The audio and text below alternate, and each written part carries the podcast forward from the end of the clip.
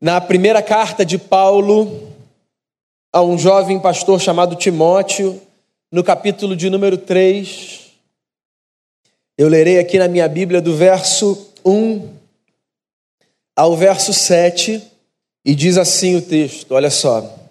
Essa afirmação é digna de confiança. Se alguém deseja ser bispo, deseja uma nobre função. É necessário, pois, que o bispo seja irrepreensível, marido de uma só mulher, moderado, sensato, respeitável, hospitaleiro e apto para ensinar. Não deve ser apegado ao vinho, nem violento, mas sim amável, pacífico e não apegado ao dinheiro. Ele deve governar bem sua própria família, tendo os filhos sujeitos a ele com toda a dignidade. Pois se alguém não sabe governar a sua própria família, como poderá cuidar da igreja de Deus? Não pode ser recém-convertido para que não se ensoberbeça e caia na mesma condenação em que caiu o diabo. Também deve ter boa reputação perante os de fora, para que não caia em descrédito nem na cilada do diabo. Palavra do Senhor, palavra para mim e para você nessa manhã. Muito bem, irmãos e irmãs, eu quero trazer uma palavra bastante pastoral nessa manhã. Nós estamos a um mês da nossa assembleia para a eleição de presbítero aqui na nossa comunidade de fé. E eu resolvi, há um mês da nossa assembleia, trazer uma palavra que talvez sane dúvidas daqueles que não fazem ideia do que, que acontece quando uma igreja se reúne para eleger os seus oficiais, daqueles que desejam orientação da parte de Deus para entenderem os processos eclesiásticos de uma comunidade. A função do púlpito, ela se ocupa de muitas tarefas. E é sempre um desafio pregar num domingo. Porque veja só, o Bernardo falava disso enquanto dirigia o louvor. A mesma chuva que cai como resposta de oração aos que dela precisam para o seu trabalho ou para outros fins, assola lugares, destrói vidas, sonhos e famílias. As nossas realidades são muito ambíguas. E num espaço como esse, nós recebemos pessoas que vêm para agradecer, pessoas que vêm para suplicar, gente precisando de exortação, gente precisando de encorajamento, gente precisando de palavras de sabedoria, outros precisando de palavras de confronto. Falar desse lugar é sempre um grande desafio. O que significa que a gente precisa sempre de oração e de graça para saber que tipo de fala a gente oferece a uma comunidade para que a igreja se sinta alimentada, conduzida, norteada. E eu entendi, irmãos e irmãs, da parte de Deus, que para essa manhã seria importante, por conta do momento importante que se aproxima, que a gente refletisse sobre um dos ofícios da nossa igreja. Não apenas da nossa igreja enquanto instituição, mas da igreja de Jesus. A nossa igreja é uma igreja presbiteriana, institucionalmente falando. O que significa que, inclusive por força da nossa expressão, nós nos organizamos a partir de ofícios, um dos quais o ofício do presbiterato. No entanto, a função do presbítero antecede a organização da nossa instituição. O presbítero aparece na Bíblia como uma figura simbólica na comunidade da fé. Para você ter uma ideia, 65 vezes você vai encontrar no Novo Testamento a expressão presbítero, que significa literalmente ancião. Então, olha só, Jesus começa a caminhar pelo que hoje a gente chama de Palestina, começa a trazer para si uma série de curiosos e interessados nos seus ensinamentos, anuncia que a sua missão consiste em ser morto, crucificado e ressuscitar ao terceiro dia, e prepara toda uma comunidade para que a sua mensagem continue a ser espalhada pela terra, mesmo depois da sua partida para junto do Pai. Jesus lidera uma comunidade de homens e mulheres que tinham a responsabilidade de passar adiante aquilo que dele receberam. Essa comunidade crescente precisava se organizar.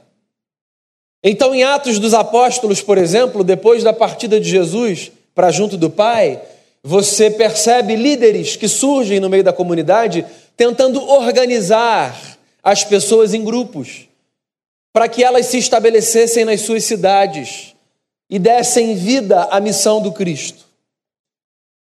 Com a comunidade crescendo, foi necessário a instituição de papéis.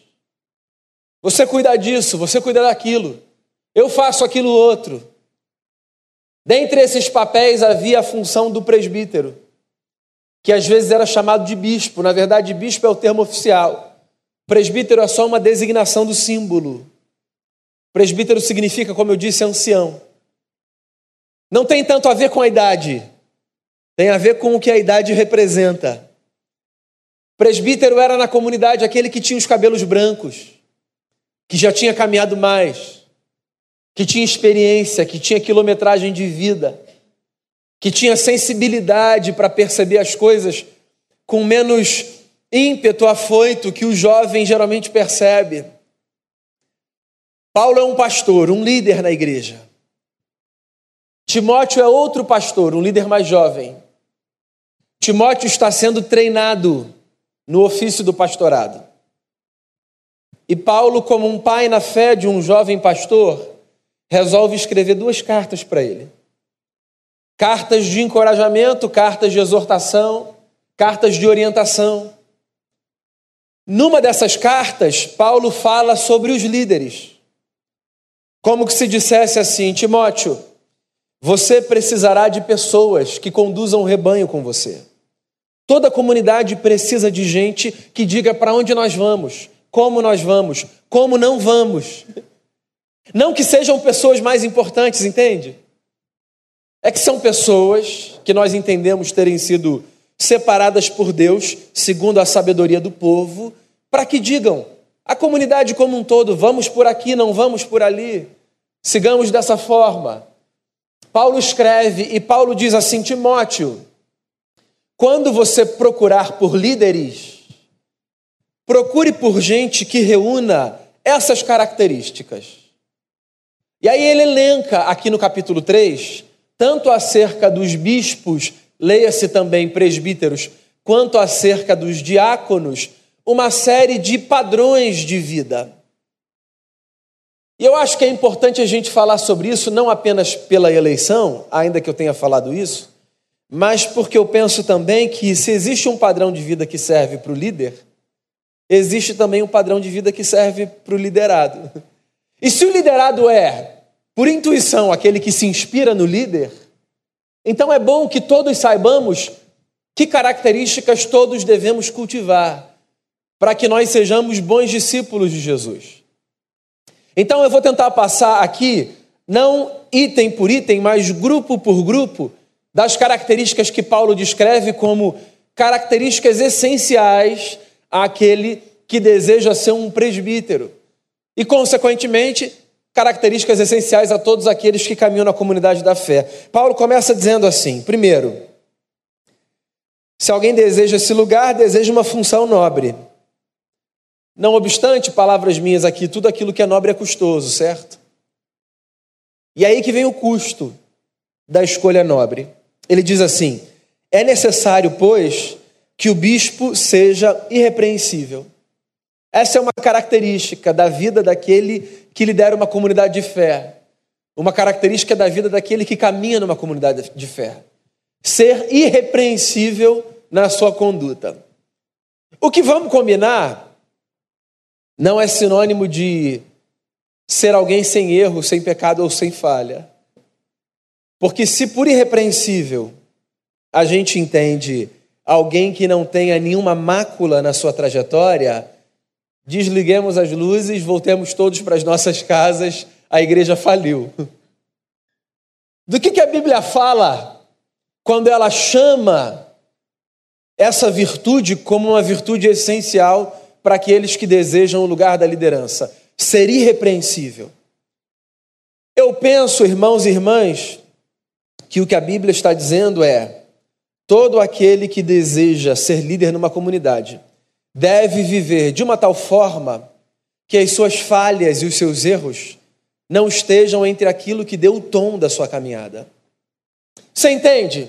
Olha só. Uma coisa é eu e você admitirmos os nossos erros, a existência deles. Todos erramos, todos falhamos. O mesmo Paulo que escreve isso para Timóteo, escreve à comunidade de Roma e diz assim: Não existe um justo, nenhum, citando os Salmos. Não há quem faça o bem. É como se ele estivesse dizendo o seguinte: não existe absolutamente nenhuma pessoa que seja inteiramente íntegra nas suas atitudes. Uma outra forma de dizer todos falhamos. Só que uma coisa é a gente falhar, outra coisa é a gente ter na falha um elemento que dá o tom da nossa caminhada. E eu acho que essa deve ser uma observação não apenas para quem lidera, mas para todo mundo que pretende ser seguidor ou seguidora de Jesus. Uma coisa é a gente admitir o nosso erro. Outra coisa é a gente permitir que aquilo que a gente sabe ser erro estabeleça o tipo de vida que a gente vai ter, o tipo de padrão de conduta que a gente vai assumir e as marcas que vão ganhar predomínio na nossa caminhada. Portanto, diz o apóstolo, e eu digo a você, ao pensar num líder, pense em alguém com uma caminhada irrepreensível. Pense num pecador que não tenha entre as suas principais marcas um defeito. Pense em alguém que não trate pecado de forma domesticada. Quando for pensar em si mesmo e no tipo de vida que você deseja ter, procure não tratar os seus erros como como elementos que devem ser domesticados e que podem ser tratados como se fossem inofensivos. Lute contra eles. Porque a palavra diz que todos devemos ser irrepreensíveis, sobretudo aqueles que lideram. Paulo avança e diz assim: além de irrepreensível, os nossos líderes devem ser, cada qual, marido de uma só mulher.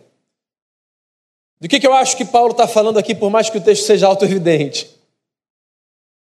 que todos nós que almejamos a liderança sejamos capazes de fazer valer os votos que assumimos quando nos encontramos ou nos pusemos em lugares de aliança e de responsabilidade.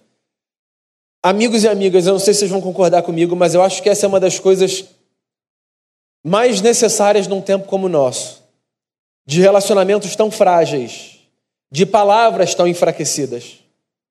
A gente vive num tempo em que as alianças são extremamente frágeis, frágeis. E eu não falo apenas de conjugalidade, eu falo de aliança de forma geral. Eu falo daquilo que está por detrás da aliança. O que está por detrás da aliança é a capacidade da gente fiar a nossa palavra, da gente dizer, eu disse isso, é isso que eu vou fazer. Certo? É disso que eu estou falando. Então você pode pensar numa aliança conjugal, mas você pode pensar numa aliança fraterna entre amigos, numa aliança institucional. Nós vivemos em tempos extremamente frágeis no quesito aliança. E parece que quando Paulo diz assim, Timóteo, que um líder seja marido de uma mulher, o que está por detrás da fala é que essa gente que almeja esse lugar seja capaz de fazer valer na história os votos que assume. Existem muitos elementos que revelam a grandeza de uma pessoa, muitos. Nós julgamos as pessoas grandes a partir de muitas constatações. Mas eu penso ser consensual a constatação de que uma pessoa é grande quando no curso de uma vida tumultuada, como é a vida de qualquer pessoa, ela consegue fazer valer os seus votos e as suas palavras. Ser fiel ao que diz, honrar os seus compromissos. Ser do tipo de gente acerca da qual os outros dizem assim: Fulano falou, fica tranquilo. Se Fulano falou, vai ser assim, no que depender dele ou dela. Sabe esse tipo de gente? Não é bom conviver com esse tipo de gente? Pensa no oposto. Não é horrível conviver com uma pessoa que você diz assim: Fulano falou? Eu não sei, eu tenho lá minhas dúvidas. É só você pensar no oposto. O oposto é enlouquecedor. Você conviver com gente que diz assim: É, eu sei que Fulano disse, mas vamos ver, vamos esperar um pouquinho. Pois então, Inverta e pense em como é bom, belo, importante a gente viver em ambientes, na nossa casa, na nossa igreja, no nosso trabalho, em que a gente se relaciona com pessoas que são capazes de manter as suas alianças. Daí Paulo avança e ele diz assim: eu vou reunir três características. Que ele seja moderado, sensato e respeitável. Você sabe como eu reúno essas três qualidades ou virtudes? Que um líder seja equilibrado na sua conduta. Ou, de uma forma mais popular e clara, que os nossos líderes não sejam fanáticos. Sobre fanatismo, inclusive, eu queria recomendar a você uma leitura. Leia um escritor israelense falecido há pouco, lamentavelmente, uma perda para a literatura mundial, um homem chamado Amós Oz.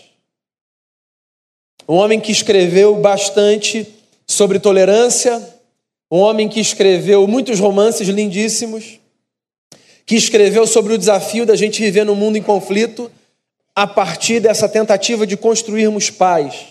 Amós Oz foi um pacifista. Ele escreveu um livro, dentre tantos, chamado Mais de uma Luz. Nesse livro ele fala sobre o fanático. Há uma outra obra sua em que ele fala sobre o fanático também. Como curar um fanático. Nos dois textos ele fala do fanático como um ponto de exclamação ambulante. E ele diz assim: o fanático é um sujeito que só sabe contar até um. E que deseja sempre salvar você da tragédia que é a sua vida. Porque o fanático tem certeza de que aquilo que ele acredita ser a verdade é não apenas a verdade para si, mas a verdade para todos. Enquanto ele não convencer você da sua verdade, ele não descansará para o bem da sua própria alma, ainda que isso às vezes custe tirar a sua própria vida. Então você consegue aí, olhando para os jornais ou pensando em pessoas, desenhar essa descrição, né? Paulo está dizendo aqui, olha só, Timóteo, que os líderes sejam moderados, que eles sejam sensatos, que eles sejam respeitáveis e eu acho, inclusive, irmãos e irmãs, que o respeitável, num certo sentido, é um desdobramento de ser moderado e sensato. Pessoas moderadas e pessoas sensatas são pessoas respeitáveis. Eu tenho um respeito profundo pelos equilibrados. Eu tenho um respeito profundo pelos não polarizados. Eu tenho um respeito profundo pelos não estriônicos. Sabe?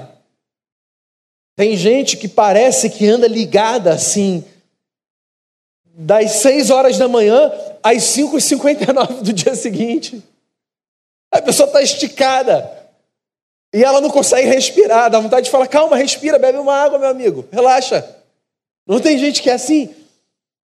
Gente que rotula, que coloca num canto, coloca no outro, diz você é isso, você é aquilo, não quero papo. E não... E... Você entende? E eu fico pensando nesse tipo de gente liderando um ambiente. Vai, se você é do mundo corporativo, pensa no estrago de uma pessoa não moderada e insensata no ambiente em que você trabalha. Ou se você trabalha numa outra repartição, ou se você trabalha como um profissional liberal e tem o seu próprio negócio e tem perto de você alguém que não tem uma capacidade de ser moderado e que não tem sensatez. É trágico ou não é? Pois então, a igreja é uma comunidade, é um ajuntamento de pessoas.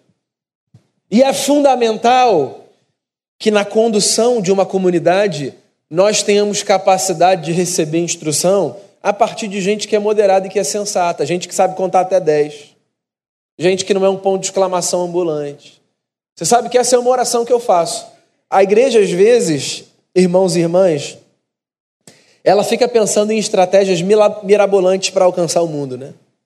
Então você vê a igreja desenvolvendo projetos e esquemas e desenhando formas de, de cumprir a sua missão. E veja bem, isso não é uma crítica, tá? Eu acho que os nossos projetos são válidos. Então, se a gente puder pensar em formas de sinalizarmos o evangelho, que bom. Só que às vezes eu acho que há coisas que estão muito mais perto da gente e que são muito mais subversivas do que qualquer estratégia de marketing que uma igreja pode adotar para cumprir a sua missão. Então pensa num mundo odioso como o nosso, polarizado. Imagina uma pessoa entrar numa igreja e encontrar uma comunidade sensata. Imagina. Num mundo onde as pessoas gritam, o tom de voz das pessoas hoje é o grito. As pessoas não conversam, elas, elas gritam. Gritam verbalmente e gritam teclando. Teclando, então, gritam mais ainda, né? Tem gente que conversa em caps lock o tempo todo, não é isso? Você, você, você lê na tela, você faz assim, ó. A força do grito de uma palavra toda escrita em caixa alta. Então, eu fico pensando, se a igreja pudesse ser no mundo uma comunidade de sensatez, imagina, vai, nós somos pastores da nossa cidade. Eu gosto de pensar na igreja como uma comunidade pastoral. Nós somos pastores da nossa cidade.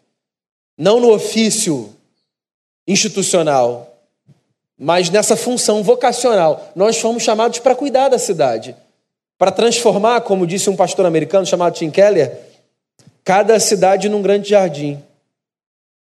Aí você imagina se aqui no Recreio, que é o bairro onde a gente está, as pessoas olhem para a nossa comunidade e pensem assim: eu acho que eu vou ali naquela igreja porque aquela gente é sensata, eu vou ouvir o que eles têm a dizer. Imagina. Se as pessoas falam assim, eu vou conversar com o fulano. Fulano é um cristão. Fulano é sensato. Fulano é moderado. Só que alguma coisa aconteceu no meio do caminho. Por quê? Em parte por justa causa e em parte por ignorância, eu preciso admitir. Qual é a palavra que foi atribuída como estigma do religioso cristão evangélico hoje? Fanático. O evangélico é conhecido hoje como um fanático. O que significa que, se isso for verdade, e volto a dizer, em parte o é, nós estamos distantes do que Paulo está dizendo que a gente deve ser. Você sabe por que os evangélicos são fanáticos? Os evangélicos são fanáticos porque os líderes evangélicos são fanáticos. Porque se as nossas lideranças não fossem lideranças fanáticas, as nossas comunidades não seriam fanáticas. E aí fica num ciclo de retroalimentação. Comunidades fanáticas tornam líderes mais fanáticos, líderes fanáticos tornam comunidades mais fanáticas. E alguém precisa recobrar a sensatez. A gente devia fazer um voto e dizer assim: nós vamos nos engajar no trabalho árduo de sermos uma comunidade formada por gente sensata. Amém? Que bom que você está comigo nisso. Muito espontâneo. A gente precisa se engajar na tarefa árdua de ser uma comunidade moderada. Moderada. Moderada não significa frouxa nos valores. Significa hábil na forma de falar, de se apresentar, de dizer o que pensa, a que veio. Então vamos lá. Paulo está dizendo que eles sejam irrepreensíveis, que eles sejam maridos de uma só mulher, que eles sejam moderados, sensatos e respeitáveis. Daí Paulo avança e diz assim: que eles sejam hospitaleiros. E essa é uma das palavras mais necessárias para o vocabulário cristão. Um líder hospitaleiro não é tanto um líder que abre a porta da sua casa, como você pode imaginar. A gente pensa em hospitalidade como essa virtude de acolhermos, e como a casa é esse principal ambiente que representa o que é nosso, a gente acha que o sujeito hospitaleiro é o que recebe bem na sua própria casa. Talvez você venha de um contexto menor e se lembre de uma época da sua vida em que abrir a porta da sua casa, dependendo do lugar onde você estivesse, fosse algo mais tranquilo de se fazer. A gente vive num grande centro urbano. E é evidente que a Bíblia não está dizendo que a gente deve tirar a fechadura e deixar a porta aberta para quem quiser entrar. Hospitalidade não tem tanto a ver com isso. Inclusive, por conta da nossa rotina, para muitos hoje, o tempo que se passa em casa é o tempo de dormir. E se o tempo que se passa em casa é o tempo de dormir, você vai querer receber alguém na hora que está dormindo? Você quer chegar e bater na cama, meu amigo. Hospitalidade tem a ver com outra coisa. Hospitalidade, no grego, a palavra é filoxenia. Talvez você nunca tenha ouvido essa palavra. Mas você já ouviu uma outra que é o oposto dela: xenofobia. Filoxenia é o oposto de xenofobia. Filoxenia literalmente significa acolher o diferente. Então, quando Paulo diz que um líder deve ser hospitaleiro e deve ter hospitalidade, o que Paulo está dizendo é que a igreja deve ser liderada por gente que tem capacidade de olhar para o diferente e ver nele não objeto de repulsa. Você entende isso?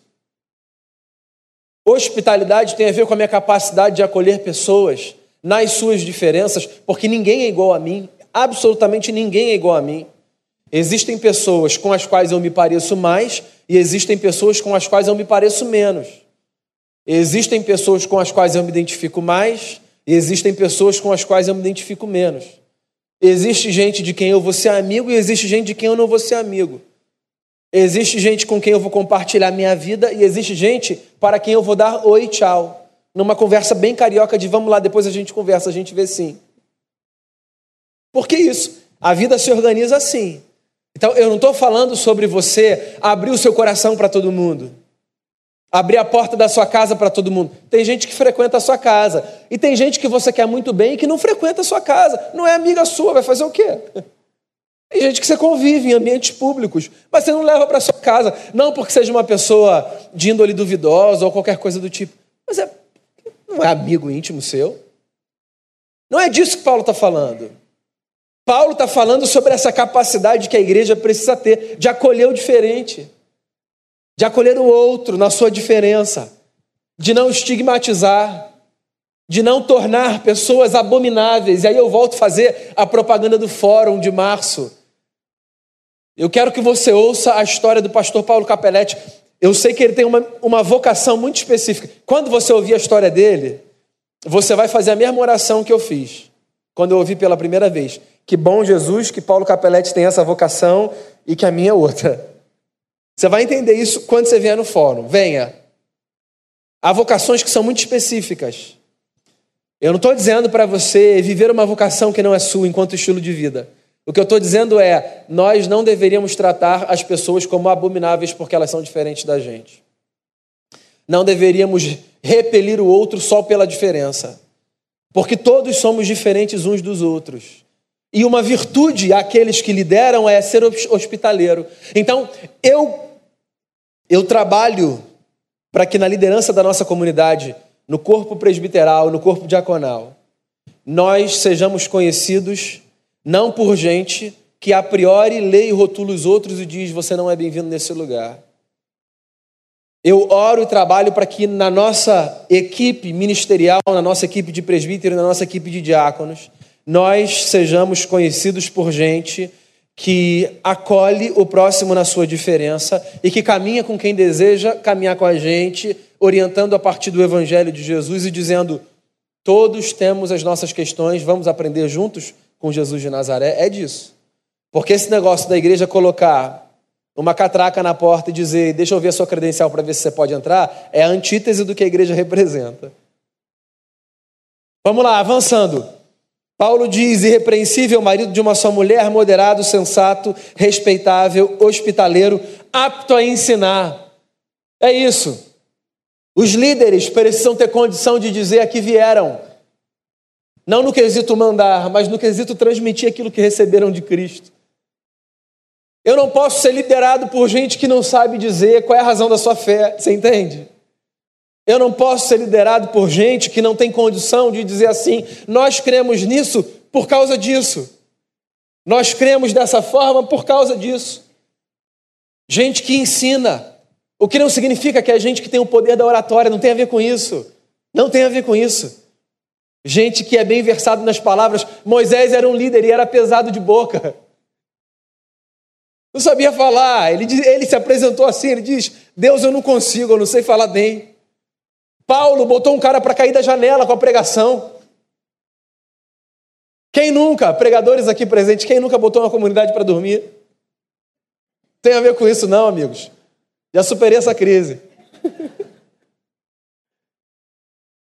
Ser apto para o ensino tem a ver com, com ter condição de, como Pedro disse em uma das suas cartas, apresentar ao povo a razão da esperança que nós carregamos. Eu preciso saber para onde eu estou levando um povo. Se eu sou líder de uma comunidade, eu preciso saber para onde eu estou conduzindo esse barco. Eu preciso. Eu preciso saber, ó, a gente vai para lá. E a gente vai desse jeito. E a gente vai nessa velocidade. E quem caminha com a gente, confia na gente, vai caminhar com a gente, confiando na gente. A gente vai para lá. E eu preciso saber, não, a gente vai para cá, ó, o tom precisa ser esse. A gente precisa mudar um pouquinho.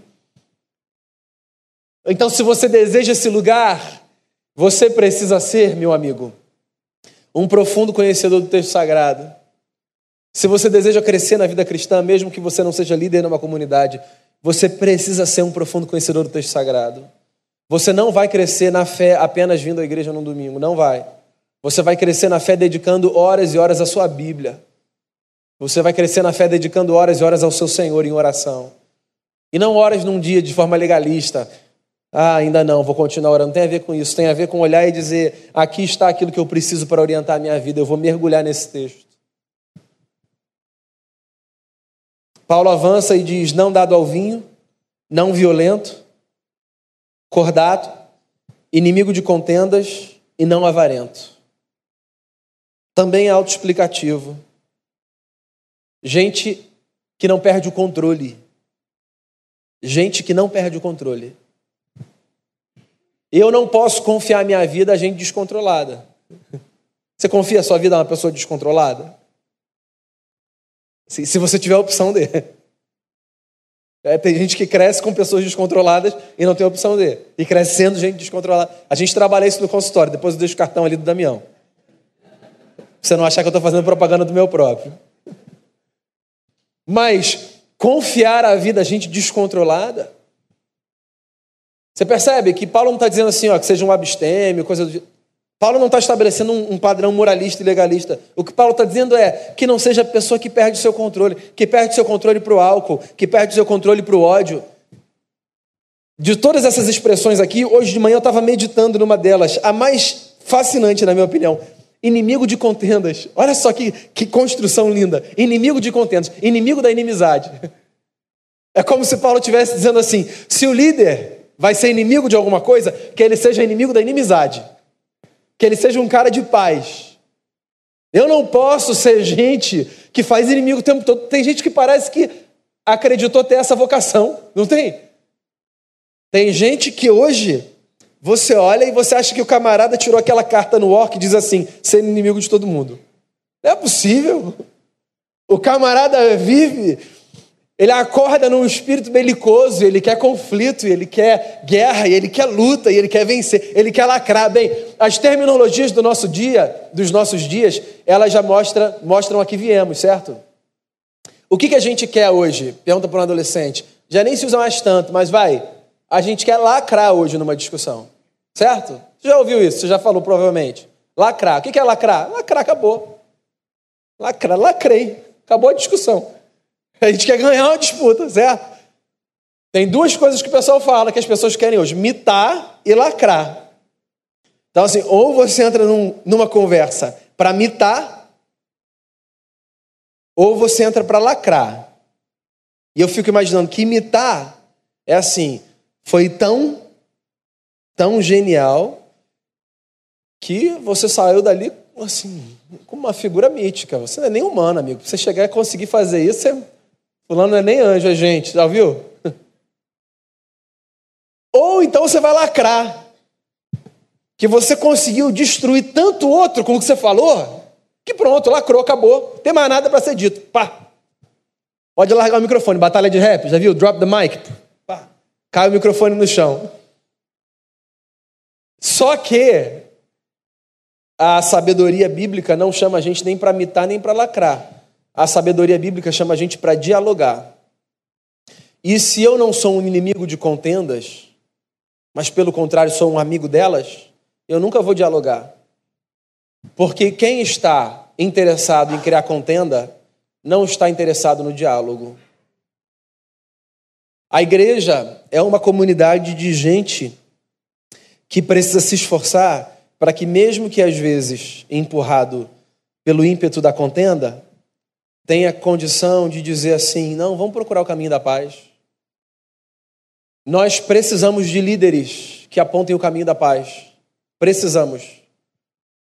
O mundo já é caótico por si. A igreja precisa ser uma comunidade de gente que diz assim: vamos, vamos ter paz, vamos ficar bem, vamos orar, vamos conversar. Paulo avança, eu estou chegando no meu final. Ele diz assim: que governe bem a própria casa, que é uma coisa linda, que não é sinônimo de que a casa dele seja perfeita. Amigo, eu sei que você sabe disso. É só para reforçar: não existem famílias perfeitas. Não existem. Não existem.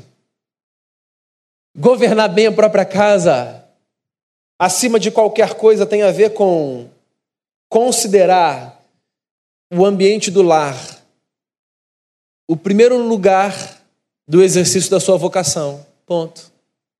E Paulo ainda explica, ele diz assim: como é que eu vou liderar a comunidade da fé se eu não lidero a minha casa? Em outras palavras, o que Paulo está dizendo é o seguinte: que um líder não abdique do pastoreio da sua própria família para pastorear famílias outras. E você entende? Eu espero que a minha comunidade seja saudável, a comunidade que eu lidero. Mas com todo o amor que eu tenho por todos vocês, eu me empenho mais para que a minha casa seja saudável. E eu imagino que você faça isso com o seu trabalho. Eu imagino que você espere que o seu trabalho seja um ambiente saudável, mas que você deseje que a sua casa seja mais saudável ainda. E que, inclusive, a saúde da sua casa te ajude a ter saúde no trabalho. Pois é assim que eu penso no meu. Eu espero que a saúde da minha casa me ajude a ter saúde no trabalho. Essa semana eu fui falar num congresso em Fortaleza. Um congresso que começou no domingo e que acabou na terça-feira. E aí, quando a gente vai falar em lugares, é, a gente geralmente é convidado e a gente vai sozinho para um lugar, né? Assim, a gente, pastor que vai falar num congresso. Quando eu recebi esse convite desse irmão lá de Fortaleza, ele diz assim: Você e a sua família têm algum compromisso no carnaval? Eu falei: Eu e a minha família nunca recebi um convite assim. E eu não falei para ele, eu pensei. E aí eu, para não ter dúvida, eu falei: Eu e a minha família estamos ok no carnaval. Falei: Onde vai essa conversa, né? Vamos ver. E aí ele disse assim: Eu queria muito que você viesse falar no nosso congresso, Igreja Presbiteriana Nova Jerusalém, lá em Fortaleza. E eu queria que a sua família viesse com a gente, sua esposa e seus filhos. É, e aí eu trouxe para o conselho, e o meu conselho, depois de muita oração e jejum da minha parte, ainda disse assim: Veja bem, veja bem, que conselho generoso. Pastor, por que você não fica até o final da semana com a sua família? Eu falei: Glória a Deus. Fortaleza, com a família, no carnaval, num congresso, até sexta, sábado. Aí a gente foi. E, e, assim, eu vou a congressos, foi maravilhoso, o congresso é maravilhoso. Mas sabe o que foi mais impactante? Eu nem conversei com os presbíteros. Eu, eu quero que a gente faça isso na medida das nossas possibilidades aqui na nossa igreja. Sabe o que foi mais impactante para mim? Não foi a possibilidade de falar no congresso, de ir para Fortaleza, ainda que isso tudo tenha sido maravilhoso. Foi o que estava por detrás do convite para mim barra família. No último dia, eu e um outro amigo que fomos convidados e que foi também com a sua família, no almoço nós ouvimos assim do nosso anfitrião: a gente trouxe vocês aqui, vocês todos, oito, quatro lá de casa e quatro da casa do meu amigo, porque a gente sabe que que pastor que cuida da família de todo mundo precisa ter a sua família cuidada também. E a gente sabe que uma das formas da gente cuidar das nossas famílias é a gente abençoando as famílias de outros pastores, porque a gente vai lançar uma semente, que é nós cuidamos uns dos outros, cuidando uns das famílias dos outros. Porque veja bem, você tem pastor, certo? Um, dois, tem outro que está lá atrás. Quem é o nosso pastor? Ora pela gente. Você entende? Quem cuida da família pastoral? Bem, a, a comunidade cuida da família pastoral. A fraternidade pastoral cuida das famílias pastorais. E quando ele disse assim, eu trouxe vocês aqui só para que vocês tivessem uma semana de família, eu falei, pois é isso, eu quero proporcionar, na medida do possível, a irmãos que venham à minha comunidade, servir a gente a abençoar com a sua vocação, a possibilidade de terem um tempo de refrigério para suas famílias. Eu falei de segunda, terça, quarta, quinta, sexta, sábado. A gente foi tratado com uma graça, a Denise está ali para confirmar. Assim, foi nada, de, nada demais, irmãos, nada excessivo. Mas por detrás de cada cuidado havia uma lembrança. Nós queremos cuidar de vocês porque vocês cuidam de famílias. A gente voltou para o Rio tão renovado, tão renovado, tão renovado. Porque a gente precisa cuidar da nossa casa para que a gente cuide da casa dos outros. E eu acho que é disso que Paulo está falando, que governe bem a sua casa. Não é que tenha uma família impoluta, é que não mude a ordem das coisas. A igreja, comunidade de Jesus, é pastoreada por gente. Por gente que, antes de pastorear famílias, pastoreia seu próprio rebanho de casa. Paulo avança e diz que eles sejam experientes na fé e que eles tenham bom testemunho dos de fora. Experientes na fé, ou que não seja neófito. Um líder não pode ter pouco tempo de caminhada. Não pode.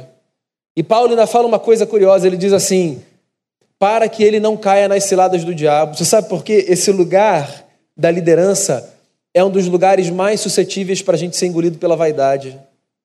E volto a dizer, não apenas no ambiente de igreja, pensa no seu trabalho, a promoção que você tem, o reconhecimento que você recebe de alguém. Quando você começa a chegar em ambientes em que as pessoas param para te ouvir. Você pode pensar no seu trabalho, você pode pensar nas suas relações. Esses, quanto, quanto mais exposição a gente tem num espaço de liderança, mais suscetível a gente é à cilada de ser engodado por acreditar que a gente tem o tamanho do nosso sucesso, da nossa sabedoria, do que quer que seja. E a gente não tem essa medida. Como a gente não tem a medida do nosso fracasso. E a caminhada na fé é que molda o nosso coração. Na igreja, por exemplo, para que a gente olhe para as conquistas e para os avanços e diga assim: é Jesus quem faz isso. Obrigado, Senhor, pela tua graça. E no trabalho também. Então, que os líderes não sejam novos na fé, e que eles gozem de bom testemunho dos de fora. É assim que Paulo fecha, e é uma forma magistral de fechar. Ele diz que os líderes sejam reconhecidos não apenas pelos de dentro, mas pelos de fora, como boa gente. E esse é um esforço que a gente faz aqui na nossa comunidade.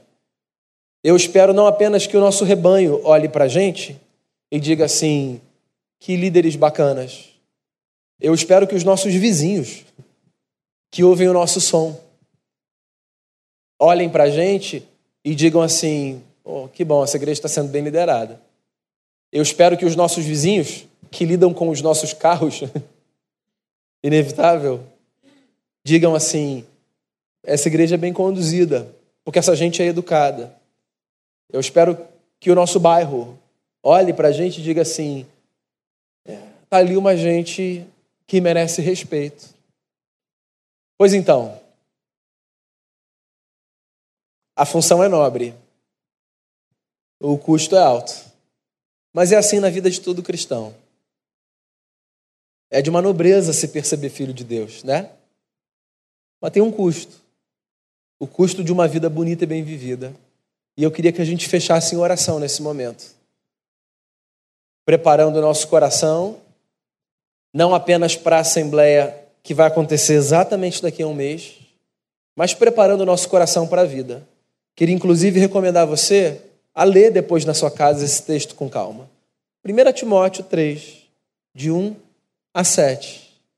E que esse texto embale o nosso coração para a Assembleia e que embale o nosso coração para a vida.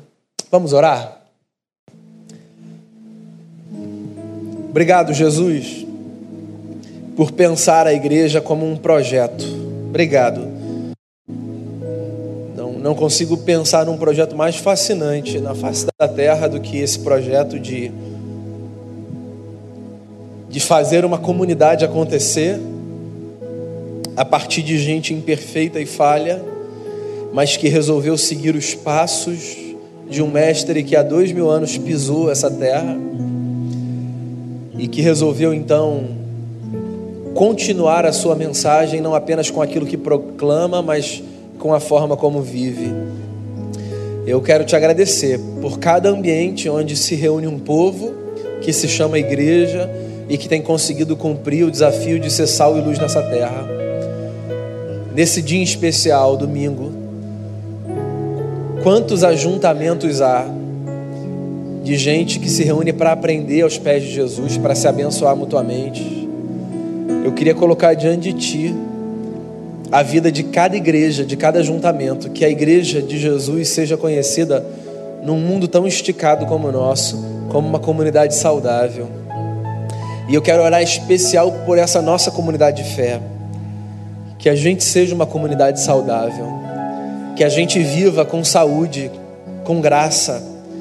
Que essas qualidades que Paulo apresenta no texto sejam tão importantes para a gente que elas não sejam apenas virtudes da vida dos que lideram, mas virtudes também da vida daqueles que são liderados e que desejam ser como Jesus nos chama para ser.